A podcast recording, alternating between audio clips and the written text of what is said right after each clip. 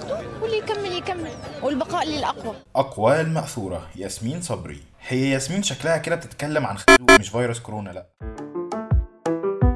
يا صباح مساء الأخبار.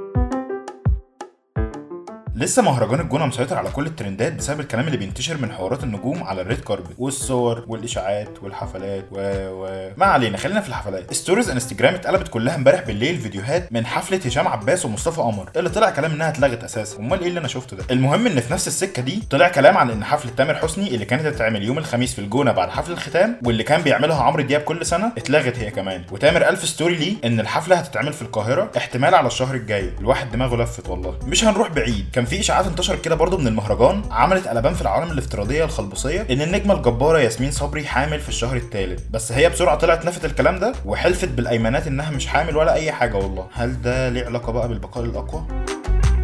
كمان يا سيدي حمو بيكا اسم الله عليه نشر صورة بتيشيرت غريب كده على الانستجرام. كان عليه حركة وحشة كلنا عارفينها بتتعمل بالإيد وبتطلع كتير في الأفلام الأجنبي. آه الأجانب بيعملوها بظهر إيدهم وإحنا بنعملها بوش الإيد كده وبتاخد زاوية قايمة. المهم إن الناس دخلت طلعت عليه القديم والجديد فنزل post اعتذار بعدها بس ما مسحش الصور ولا حاجة.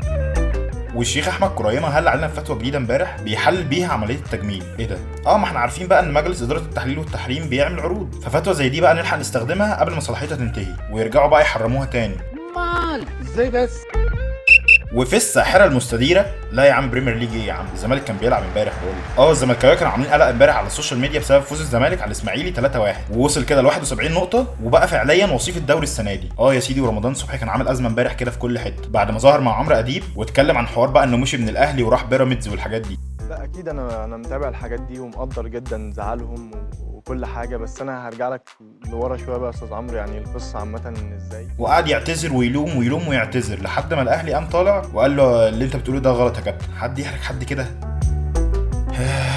أقول لك بقى يا عم إزاي هنقضي يوم الثلاث المريب ده. بص بعد سحلة المواصلات ومرمطة التاسكات والهروب من المحاضرات ممكن تروح ترتاح شوية بقى وتروق كده. بعدين تفتح موبايلك الجميل. آه مفيش حاجة حلوة على التلفزيون النهارده. تلات بقى. دور كده على فيلم ريبيكا. حاجة كده في رومانسية بقى ومناسب مع الجو اللذيذ اللي إحنا فيه ده. وما بقالوش أسبوع نازل وترند دلوقتي على Netflix. أي خدمة. ثواني ثواني. ما تصبر يا عم رايح فين؟ كسبت ال 20 جنيه ولا لسه؟ لو كسبت فمبروك عليك يا معلم. ولو لسه فأنت قدامك فرصة كبيرة تكسب الأيام الجاية. وكمان لو دخلت صفحة المهام على متصفح وصله وصبحت عليه هتاخد 500 نقطة وقتي ولو لسه ما عندكش وصلة الحق يلا حمل وسجل حسابك دلوقتي علشان تكسب نقط ورصيد مالهمش اخر يلا سلام بقى. وخليك إيه؟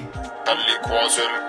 الواصلين جامدين. like و share وخليك على وصلة browser واكسب عروض وهدايا أكتر.